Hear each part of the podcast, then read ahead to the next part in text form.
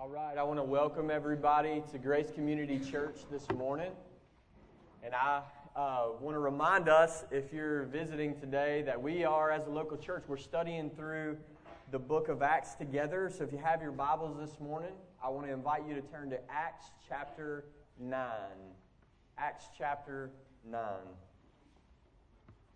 And what we're going to do as we begin is we're going to ask the Lord to bless the preaching of His word today. The reason why we do this each week is we believe that unless the Spirit of God uses the Word of God, what we're about to do over the next hour falls to the ground in vain. And so we ask for the Lord's blessing on the teaching of His Word. Let's do that together this morning. Let's pray.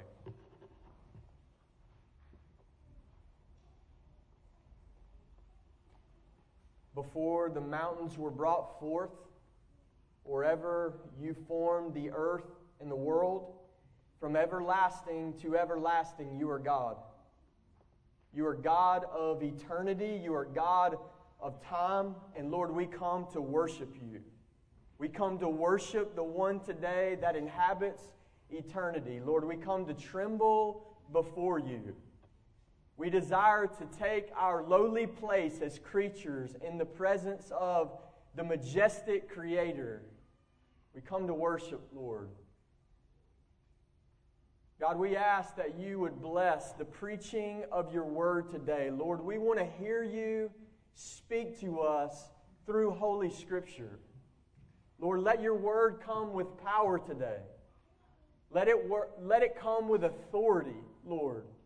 Let it penetrate, God, past our minds and let it saturate our hearts today.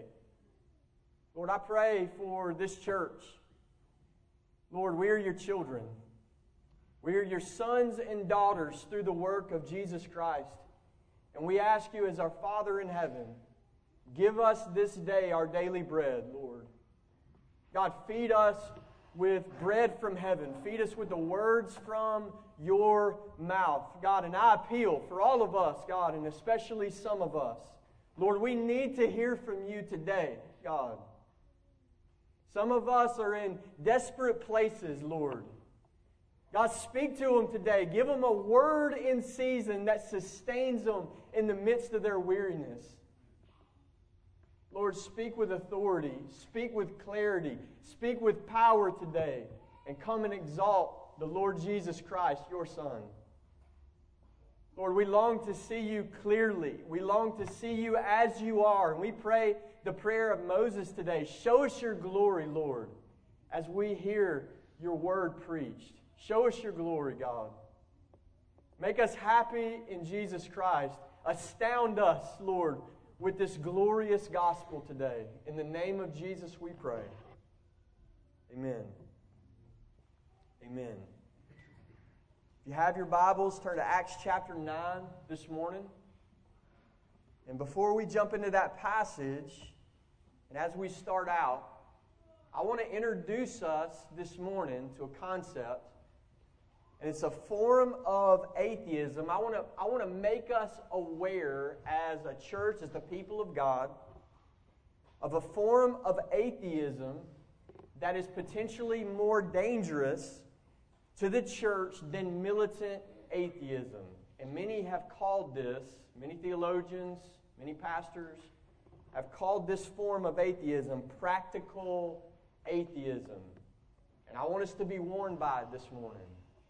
And so, if atheists don't believe and say there is no God, then practical atheists live like there is no God. And unlike militant atheism, practical atheism can have a foothold in the church of Jesus Christ. That we can say that we believe, we can say that God is God, we can say that Jesus reigns on his throne, and then we can live a life to where we live a life that God is none of those things. This is practical atheism. One of the mindsets that tips us off as followers of Christ that we're sliding in, in this direction is a worldview and a mindset that's called fatalism. Okay?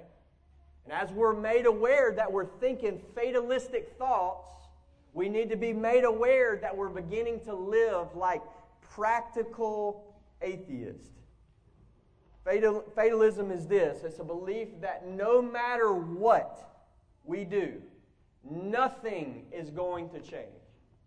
No matter what we do, no matter how we live, absolutely nothing is going to change. Everything is fixed. And I can't do anything about it. That's called fatalism. So, real temptations for Christians, and I would add this, especially brothers and sisters, as we enter into seasons of suffering and as we enter into hard seasons in the Christian life, we're going to be tempted to think fatalistic thoughts. No matter what I do, this will never be different.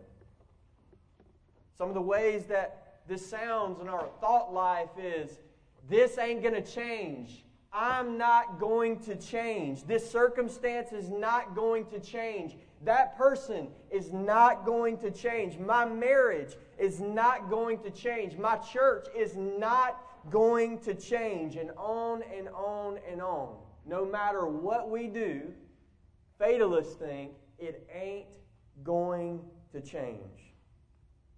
What I want to make us aware of this morning is that if there was ever a church, okay, that was tempted to think fatalistically that everything's fixed, nothing's going to change, no matter how we live, no matter what we do, it's the early church that we see in the book of Acts.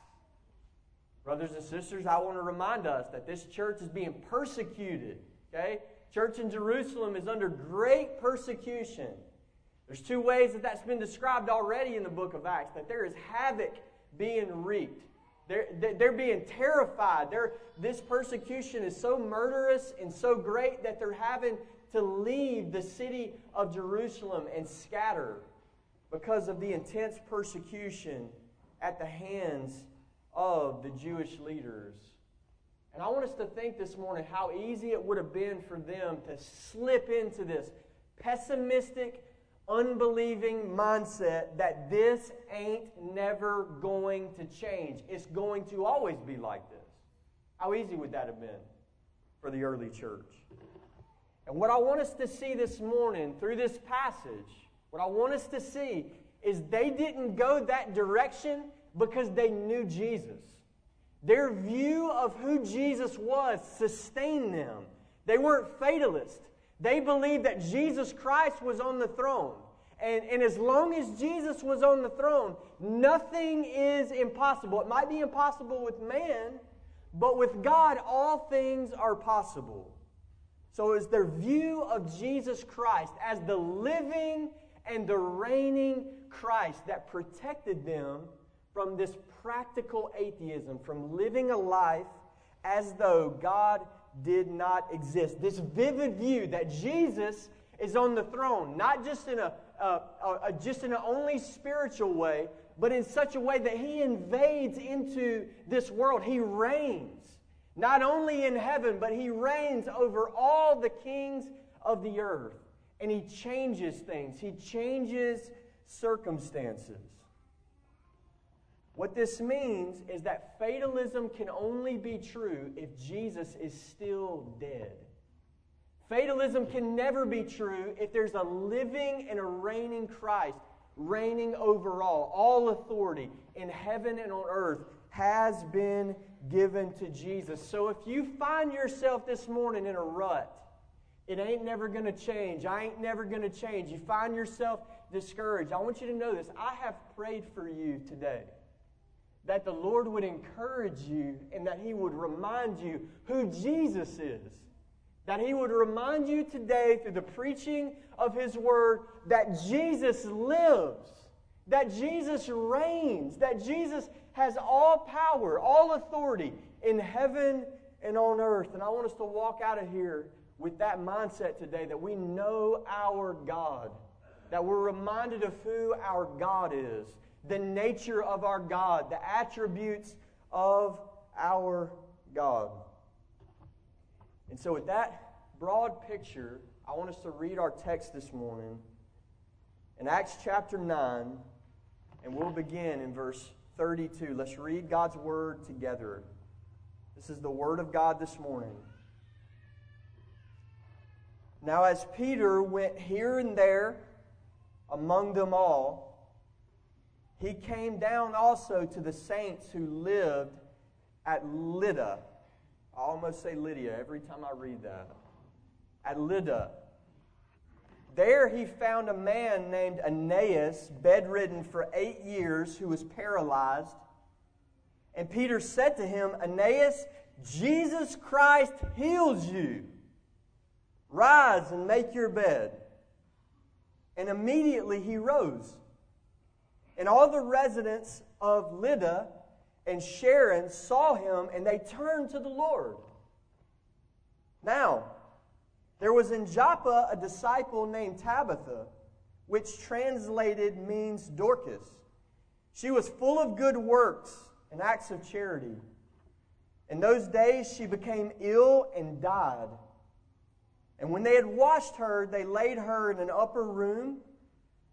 Since Lydda was near Joppa, the disciples, hearing that Peter was there, sent two men to him, urging him, Please come to us without delay.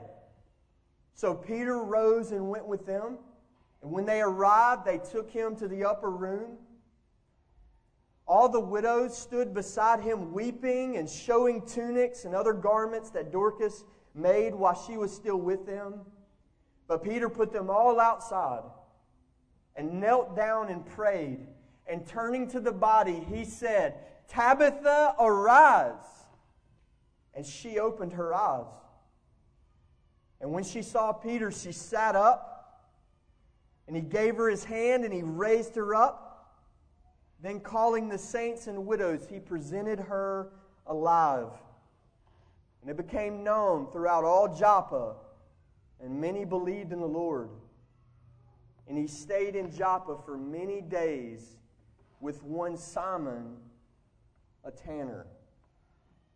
The Word of God to Grace Community Church today. And what we see here is just what we've been saying that Jesus, the risen Jesus, is at work. Okay? This world is not static. This world is being ruled over by Jesus. He's at work, and He's at work in this passage through His servant. If I had to give a thesis to this passage, to just say it simply what's going on here, this would be it for me. Jesus Christ is using Peter as his instrument to bring his kingdom into desperate situations. I'll say that one more time. Jesus Christ is using Peter as his instrument to bring his kingdom into desperate situations. And, brothers and sisters, what I want us to see on the face is that fatalism and practical atheism has no place in this passage. It is nowhere to be found. Okay? The, these miracles and this invading, intervening Christ explode those worldviews. They don't have any place in this passage, and they don't have any place in God's Word, and therefore they shouldn't have any place in our Christian life. Jesus reigns. And we're reminded that as long as He's on the throne this morning, that no situation, no situation is hopeless. No situation is hopeless. As we pay attention to the wider context before these verses and after these verses, we see a common theme emerge in Acts chapter 9 and in Acts 10. And that theme is, is just very simply that Jesus is changing stuff. Jesus is switching stuff around. Jesus is intervening in time and space, in history, in real human lives. And I want us to give just a few examples of that, of this reigning, intervening Christ. And so I want us to remember earlier in this chapter, Acts chapter 9, let's talk a little bit about what's already happened. As the chapter begins, Acts chapter 9, Jesus seeks out a murderer. There was a man named Saul and he was on his way to murder Christians. He was hunting Christians. He wanted to kill Christians. Okay? And what does Jesus do? The exact opposite of fatalism. Okay? Jesus intervenes. Jesus enters in and he flips Saul the murderer and he turns him into the apostle to the Gentiles. And this man who was on his way to murder Christians is made the most famous missionary in the history of Christianity. These are the kind of things that happen when Jesus shows up, when Jesus intervenes. No situation is hopeless. And the question for us is this who gets the glory in those passages for the tide being turned in Saul's life from murderer to apostle to the nations? And the only answer to that question is a living Christ who reigns in human history, a living Christ who intervenes. And not only this, also in Acts chapter 9, we're seeing a major shift. We're seeing a major shift. I'll remind us as, as this chapter began, and as we've already mentioned, the atmosphere and the environment was persecution. People were being killed. We're told very specifically in Jerusalem that doors are being kicked in, houses are being entered into, people are being taken to jail. Yes, even women. They are being executed before the Jewish Sanhedrin. Massive persecution. And then Jesus intervenes. And in, before one chapter of Scripture ends, in the midst of this environment of great persecution, we read these words in Acts 9:31. So the church throughout all Judea and Galilee and Samaria had peace. Had peace. King Jesus intervened into that environment of persecution, and guess what? He said, Peace be still. And the entire church had peace. It's the exact opposite of fatalism. We have a Christ who reigns, intervenes, changes stuff, brings hope into hopeless situations. Same question who gets the glory for that? From the turn of great persecution to great peace. And the only answer is a living Christ. Not a dead Savior, but a living Christ who sits on the throne of heaven. And really, brothers and sisters, this entire chapter is being swallowed up with this theme that Jesus is turning the tide. And in a lot, in a lot of ways, it's just preparatory because it's setting us up for the next chapter in Acts, and an even bigger turning of the tide is about to happen in Acts chapter 10. The gospel is going to the nations. The gospel is about to go to the Gentile world. Nations that have been immersed in paganism and false worship for thousands of years are about to begin to bow the knee to the Jewish Messiah. Acts chapter 10. The tide is about to be turned. That ethnic dividing wall, Jesus is about to tear it down. The exact opposite is about to happen is fatalism. Jesus is going to intervene. Jesus is going to intervene. So I want us to see the whole context is being swallowed up by this theme of this living, acting, reigning Christ, turning the tide, bringing hope into hopeless situations. And this is what we're going to continue to see as we walk through this passage this morning. Why are we going to see that, brothers and sisters? Because this is who Jesus is. Why are we going to see him intervene and change and turn the tide? Because this is who he is. This is who he is. This is who your Savior is that reigns at the right hand of God.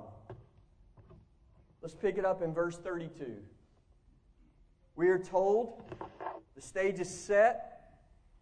The story shifts from the Apostle Paul to the Apostle Peter. Verse 32 tells us that he's going to and fro among these churches that were just mentioned in the previous verse, verse 31. And in the midst of this going to and fro, in the midst of these new churches being strengthened, we have two miracle accounts that we're about to walk through, and they take place in two small villages that are located on the outskirts of modern day Tel Aviv, Israel. So, geographically, the gospel has gone from the heart of the nation and it's already spread to the coast of Israel. Modern day Tel Aviv. And what I want us to notice is there are going to be three similarities as we read through both of these miracle accounts. And the first is this both situations are going to be desperate. Both situations are going to be desperate, human suffering. Second is this in both accounts, Peter is going to be the instrument used by Jesus. Jesus could have done it any way he wanted, but this is how he did it. Used his servants as his instruments. And then, third, you're going to see that in both accounts, the kingdom of Christ, the power of Christ, breaks into real human lives. It breaks into reality, the kingdom of Jesus. So that's where we're headed this morning. And let's start with that first point. This is, these are two desperate situations. Look at verse 32. In that first story, we are introduced to a man named Aeneas in the town of Lydda. Verse 32 tells us that Peter finds a man there in a paralyzed condition. Now, this is a reach, but I think it's a good one. Most likely, this man is a quadriplegic. Okay? Most likely that's the case because he has not been able to get out of his bed for eight years. For eight years, we're told that this man has been bedridden. He cannot move, he's paralyzed. Eight years, the text says. This is a desperate situation. This is human suffering. This is the effects of sin on real human lives. I want us to notice that and then jump to the second story. There in verse 37, we encounter a woman named Tabitha. This is in the town of Joppa. Verse 37 tells us that she had gotten sick, and it got worse than that. She died. She got sick, and this woman died. And in fact, this passage goes on to tell us that she was, her body was being prepared for burial in the upper room. So, again, here's what we see this is a real human life that is suffering under the effects of sin. This is a desperate situation of human suffering. And then I want us to jump to the second point that in both situations, in both accounts, Peter is the instrument that Jesus uses to turn this situation on its head. Peter is the instrument that Jesus uses to turn it on its head. And let's start with this. One of the ways that practical atheism shows itself is an indifference to human suffering. And that makes sense, right? Because why would we lean in? Why would we pray? Why would we labor to help? Because what good would it do anyway? Nothing's going to change. Practical atheism. And we need to be reminded often, a lot. We need to be reminded a whole lot that Jesus is not like that. In fact, we're told the exact opposite. Jesus is not cold, Jesus is not callous to human suffering. One of the most frequent things that we're told about him through the gospel narratives is that Jesus has compassion. Jesus is a compassionate Savior. He has pity to humans who are suffering under the effects of sin. This is who Jesus is. And this is the kind of Christ that gives Peter the faith not to sit on the sidelines with callous, cold indifference to human suffering, but that kind of Christ gives, gives Peter the faith to enter into it, to enter into both of these situations in hopes of being used by Jesus as an instrument, an instrument in the hands of the Christ who is filled with compassion. Filled with compassion. Notice this, verse 34 and verse 40. In both situations, Peter walks into human suffering, intense human suffering. And Peter speaks prophetic words that roll back the effects of sin. He comes into human suffering and he speaks the word of God, and then the effect is that the effects of sin are rolled backwards the clock hits rewind. And I want us to see this. In verse 34, Peter says to the man, he says, Aeneas, Jesus Christ heals you. Jesus Christ heals you. Now we're talking about an instrument. And I do want us to notice that even when the power of Christ is being displayed through his instruments. Peter is going out of the way to say, I'm not doing this. Jesus heals you. I don't get any credit. Power ain't coming from me. I'm just the lowly servant. I'm the instrument. Jesus is the king. Jesus Christ heals you. He's the instrument in the hands of the Christ filled with compassion. And again, we see the same thing in verse 40. Peter, and I want you to imagine how full of faith this man was in Jesus Christ. He, he stares death in the face. He is looking at a corpse, death itself, and he speaks to death and he says, Tabitha, arise. That's faith. That man doesn't believe that things are static. That man believes that Jesus is on the throne, ruling the entire universe. Ruling the entire universe. Third point this morning is that in the midst of this suffering, Jesus is using him as his instrument. And then the next thing that we see happen is Jesus breaks into reality. He's that intervening Christ that we've been talking about. He displays his holy power. And I want to mention that the effects of these words and the power of Christ are twofold in this account. They're temporal and they're eternal. And I want us to see both of these. Both are important. Temporal first. There's a temporal effect to these words.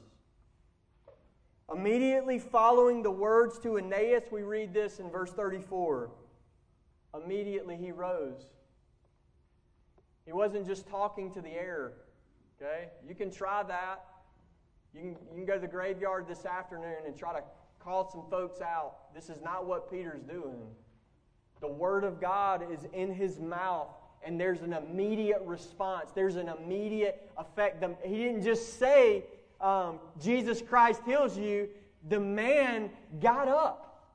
The quadriplegic man, the paralyzed man, is now moving. So think about this. Eight years. Eight years, nothing's been happening. No muscles have been firing in the legs and the arms. Those things are atrophied, they're withered, they're lifeless limbs for eight years, and then 10 words spoken in the power of Christ, and all of a sudden they're strengthened. Strength rushes into those limbs, and he can wiggle and move and walk. This is the power of Jesus invading this temporal world. Same thing happens in the miracle account in Joppa. Verse 31, uh, 41. After he says, Tabitha, arise, we read these words He presented her alive. Those words had an effect. They came with the power of heaven. It's the power of Jesus. This is death. I remind you just a few things of what the Bible says about death. It is the king of terrors in the book of Job. It is the last enemy to be destroyed in 1 Corinthians 15. It is the wages of our sin in Romans chapter 3. And with two words, Jesus overpowers the king of terrors, death itself, and he calls this girl out of death. And she is presented alive, and death itself is overpowered. This is the power of Jesus Christ. The power of Christ exercised in this temporal world, real space, real time, real human being. And I want us to see this. At the same time that Jesus is showing that he can change temporal circumstances. And I want you to understand that's what happened in both of those healings. Both Aeneas and Tabitha enjoyed this burst of power, this, the, the kingdom of Christ being unleashed in their human bodies. But it wasn't ultimate. This was only this was not intended by Jesus to be a permanent healing. And one of the things that we know about both of these people is that eventually they died. Eventually Aeneas died. Eventually Tabitha tasted death. She died too. And so this is a real glimpse and a real flash of power, but not the permanent kind, not the ultimate kind. Jesus is showing in a temporal way what he is able to do in a permanent and an eternal way. And it's important that we give him glory for both. He is showing that he can change temporal circumstances, but he also shows in the same passage of Scripture that he can alter eternity, that he can also change eternity. Look at verse 40. It says, They, that's the residents of Lydda. Verse 40 says, They turned to the Lord. They turned to the Lord. People saw that, saw the power of Christ, and they heard the word of Christ being announced, and they turned to the Lord. They got saved. They got a new heart. That, that heart of flesh got taken out. And they, I mean, the heart of stone got taken out, and they got a heart of flesh. They were made new. They turned to the Lord. Similar thing happens in verse 42. Many believed in the Lord. Many believed in the Lord. Both in Lydda and in Joppa, people are getting saved. So Jesus is flashing his power in a temporal way, strengthening uh, human bodies, overpowering sickness, and yes, even overpowering death. But at the same time, he's flashing his power to change eternity. And he's calling people from the power of Satan to the power of Christ. Eternity was altered in a moment of time for every one of those individuals that turned to the Lord, that believed in the Lord. And I want us to note this well. When Jesus displayed his power in these two towns, when he brought his kingdom to these two towns, time and eternity were affected. We need to be really careful not to separate those. Jesus is not content to be a spiritual only Savior that never does stuff in this world. He's the Lord of all, He's the Lord of heaven and the Lord of earth. And this is what the kingdom of God looks like when it breaks in to this world and this, in this creation. And that's an encouragement to us, brothers and sisters. That is a great encouragement to us because that means right now God can change your circumstances and God can change your eternity. Nothing is fixed, nothing is fatalistic. There is no one who is hopeless because Jesus is on the throne. And as Christians, we cannot ever forget this that our God changes time and He changes eternity. He has power and authority to do both. And when he flash, flashes his power, when he flexes his might, these are the kinds of things that we see. The tide is turned. The tide is turned. And when we see this about Jesus, then the next thing makes perfect sense, right? How do we live in light of a Christ that does this? How do we live? If that's who Jesus is, then who are we? And in this situation, we're the instruments. We're the instruments in the hands of Christ as He flashes His power, as He flexes His might. We are the instruments. How does this work? More than anything else, it works by intercession. More than anything else, it works by intercession. Does that make sense to you this morning? That the most fitting response to the people of God who see these glorious things about Jesus would be that we would live a life of intercession, calling on the name of the Lord and asking King Jesus, move, change it, turn it, bring your kingdom, Lord. Arise, O Lord, rend the heavens and come down. Let righteousness rain down. Let salvation spring up from the ground. I hope that is such an easy, easy pivot for you to understand this morning of. Of course, that's our only response. If this is who Jesus is, then let's ask Jesus to be who he is. And this is exactly what we see Peter doing in this passage intercession. Intercession. In the midst of death, we read this again. Verse 40 says this But Peter put them all outside, and he knelt down and prayed. And turning to the body, he said, Tabitha, arise. And she opened her eyes. And when she saw Peter, she sat up. That man called on the name of the Lord, and guess what? He was answered. Jesus answered him. Intercession. Most fitting response to the sovereignty of Christ, the power of Christ, and the nature of Christ. Now, why would Peter pause in that moment in the presence of a corpse and ask God to do what we just read about?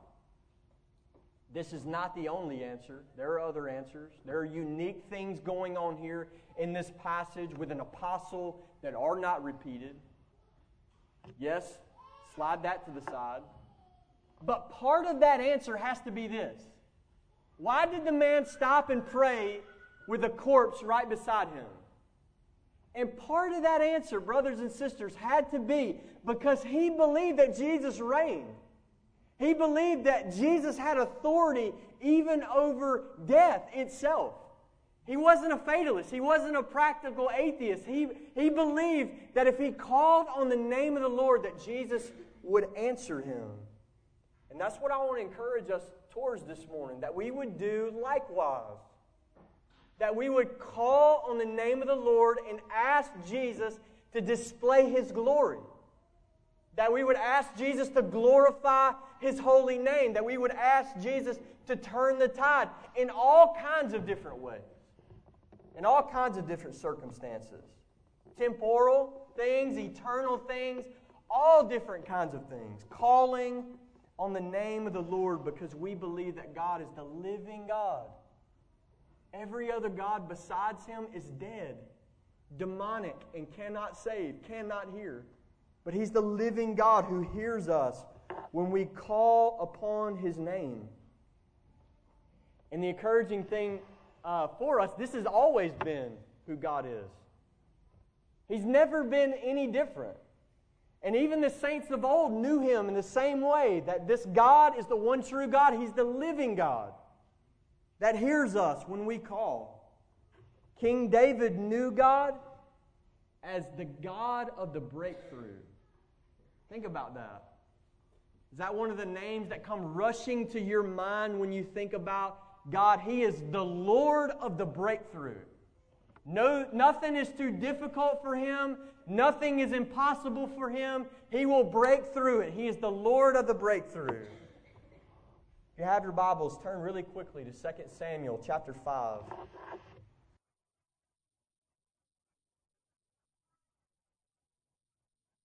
Second Samuel chapter 5 verse 20 says this, and David came to Baal Perazim and David defeated them there, the enemies of Israel. And then he said this The Lord has broken through my enemies before me like a breaking flood. Therefore, the name of that place is called Baal Perazim, which means Lord of breaking through. Lord of breaking through. Man could look back geographically in his life and said, God did something there. Broke through my enemies like a bursting flood. This has always been who the living God is. The breakthrough. Not only David, Jonathan also knew God to be a living God. The living God who acts in real human history you have your Bibles, turn backwards a little further to 1 Samuel chapter 14, verse 16. I want you to get a glimpse into a heart of a man who really gets this about the nature of God. In the midst of Israel's war with the Philistines, we find these words on the lips of Jonathan. Listen closely. 1 Samuel chapter 14 verse 6. Jonathan said to the young man who carried his armor, Come, let us go to the garrison of these uncircumcised. It may be that the Lord will work for us, for nothing can hinder the Lord from saving by many or by few. Nothing can hinder him. Let's go do it. Let's go take it to our enemies because nothing can hinder the Lord from saving, whether by many or by few. I challenge us this morning. This glimpse into the nature of God. and the next pivot of calling upon his name. Zeal to ask God to be the living God. Zeal to ask God to be the living God. And I want us to examine ourselves just for a moment in the presence of God this morning. What kinds of things are you calling on the Lord Jesus to do in your life?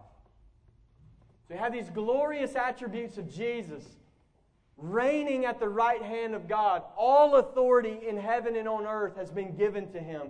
And he has a record all throughout uh, revealed history, salvific history of intervening, turning the tide, bringing hope into hopeless situations. That's who Jesus is. And so ask yourself, what, in light of that, what kinds of things are you asking Jesus to do in your life? What kinds of things are you calling on the Lord and asking Him to do in your life? And just for a moment, you think about this. I want you to examine your prayer life in the last month. Examine ourselves before the Lord. We want to be reoriented in the will of God. We want to be like Christ. We want to be holy men and women. So if there's deficiencies in our life, we want to see them and turn from them and repent. And we want to be like Jesus. And so ask yourself this question. If the Lord answered every prayer that you prayed in, in the last month of your life, if the Lord answered every prayer that you prayed in the last month of your life, what kinds of things would you be receiving? The Lord answered every prayer that you prayed in the last month. What kinds of things would be true? Now, I'm not suggesting that God answers every prayer that we pray. I am not suggesting that. I am not suggesting that we pray whatever we want, whenever we want. Our prayers have to be governed by the will of God. But part of the will of God is He said, Call to me and I will answer. Call to me and I will answer. So if He did that, if He answered every one of them, what kinds of things would you be experiencing in your life? Let's start here. How many souls would be saved? How many souls would be saved? How many brands would you see Jesus pluck from the burning? How many would you see, brothers and sisters, turn from the power of Satan to the power of God? How many would you see that their heart of stone was taken out and Jesus gave them a heart of flesh? How many? How many? Are we asking Jesus to do what he's revealed himself to do? Are we praying according to the nature of Christ? How many marriages would be strengthened if God answered every prayer for marriages at Grace Community Church that you prayed in the last month? How, how much strength would be there in the place of weakness? How much help would husbands and wives be getting from the Holy Spirit if Jesus answered every one of your prayers for this local church? How many evangelistic opportunities would you have in your life to testify of the gospel, to speak of Jesus? Are we praying?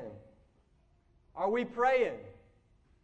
Are we asking God, open up a door for your word in my life? Tear it open, Lord Jesus. Are we asking for opportunities to testify to the gospel of the grace of God? What kinds of things would you be experiencing? And we'll end here this morning. How many unreached people groups would be touched by your prayer life if the Lord Jesus answered every prayer that you prayed for the nations in the last month?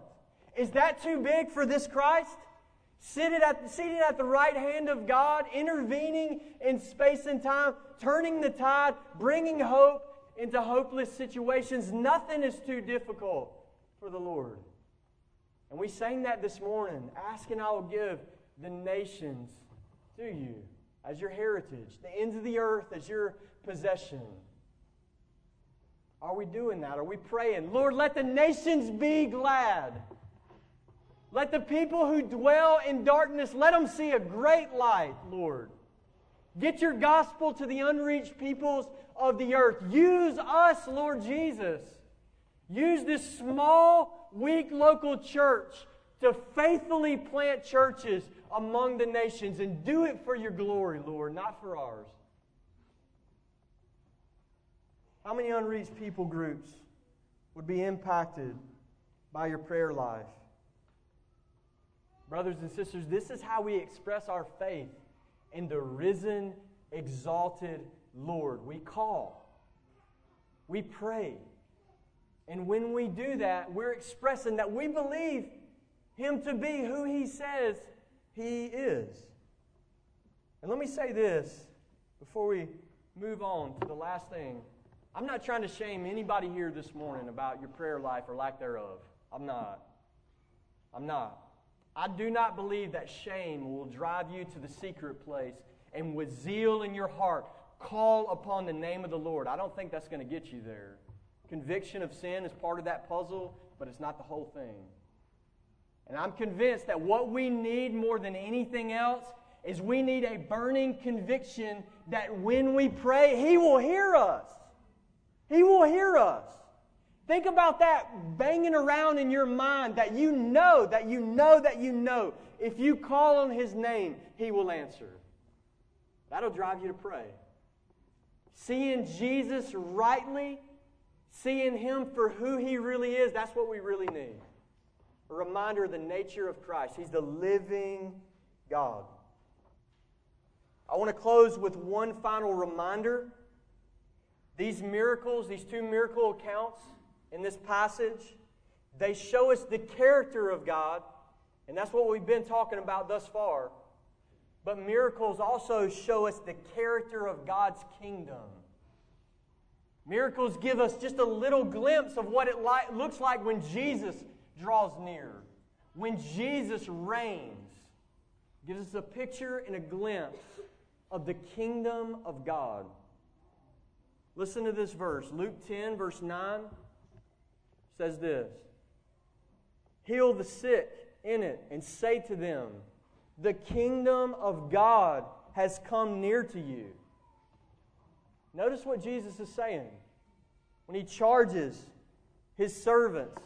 He gives them a specific charge in Luke 10 heal the sick. And then notice that phrase, and when you do it, say this the kingdom of God has come near to you. And we need to start thinking about miracles in, in, in that way. It's, it's synonymous with the kingdom being demonstrated. We're supposed to know that when miracles happen, the kingdom comes. When healing happens, the kingdom comes. It gives us a glimpse into the kingdom of Jesus. And so think about this. Think about how encouraging this is for us this morning. Miracles roll back the effects of sin. We talked about that. Sin has a real effect on the human body and ultimately has the effect of death.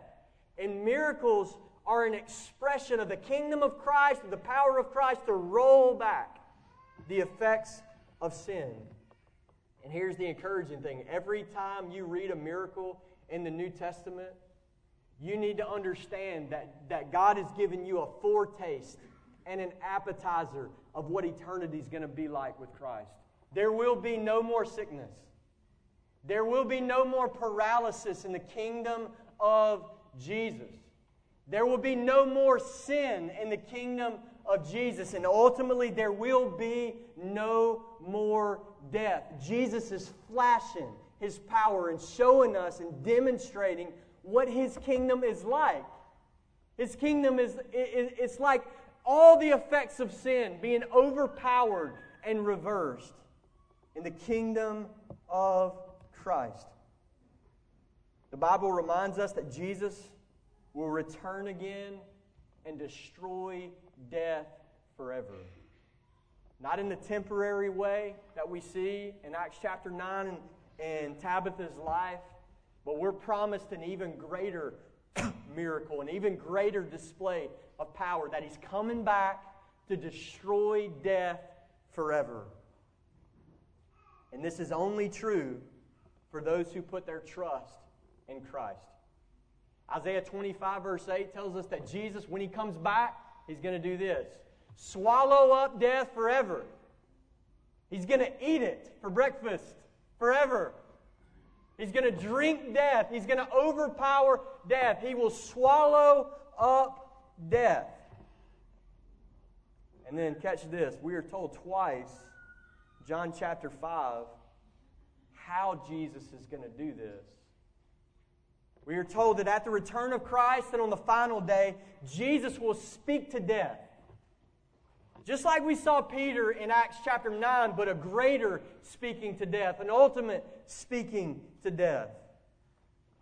John 5 gives us two accounts. John 5 29, Jesus says, The dead will hear the voice of the Son of God. The dead will hear the voice of the Son of God. He will speak to death. John 5 28, Jesus says again, All who are in the tombs will hear his voice. He's coming back to destroy death, and the way Jesus is going to do it is he's going to speak to it. He's going to speak to it. Brothers and sisters, and everyone in Christ in this room, this is encouraging to us that a day is coming very, very soon when we will hear the same words that Peter says in verse 40. We will hear those words Arise, get up, be raised, come out, arise. And as soon as those words roll off the lips of Jesus Christ, for everyone who's in Christ, death will be destroyed instantaneously, and death will be destroyed forever by the power of His Word. What happens next? We live in the kingdom of Christ for all eternity. Death swallow up, swallowed up, and the last enemy destroyed. This is who He is. We'll close with John chapter 11, verse 25. Jesus said, I am the resurrection and the life. Whoever believes in me, though he die, yet shall he live. Let's pray. Lord, we thank you for your word. And we ask, God, that you would cause your word to bear fruit today. Lord, come against all those discouragements that land on us, all the varied types of discouragements that land on us, and blast them away with a glimpse of your Son seated on the throne of heaven. In Jesus' name we pray. Amen.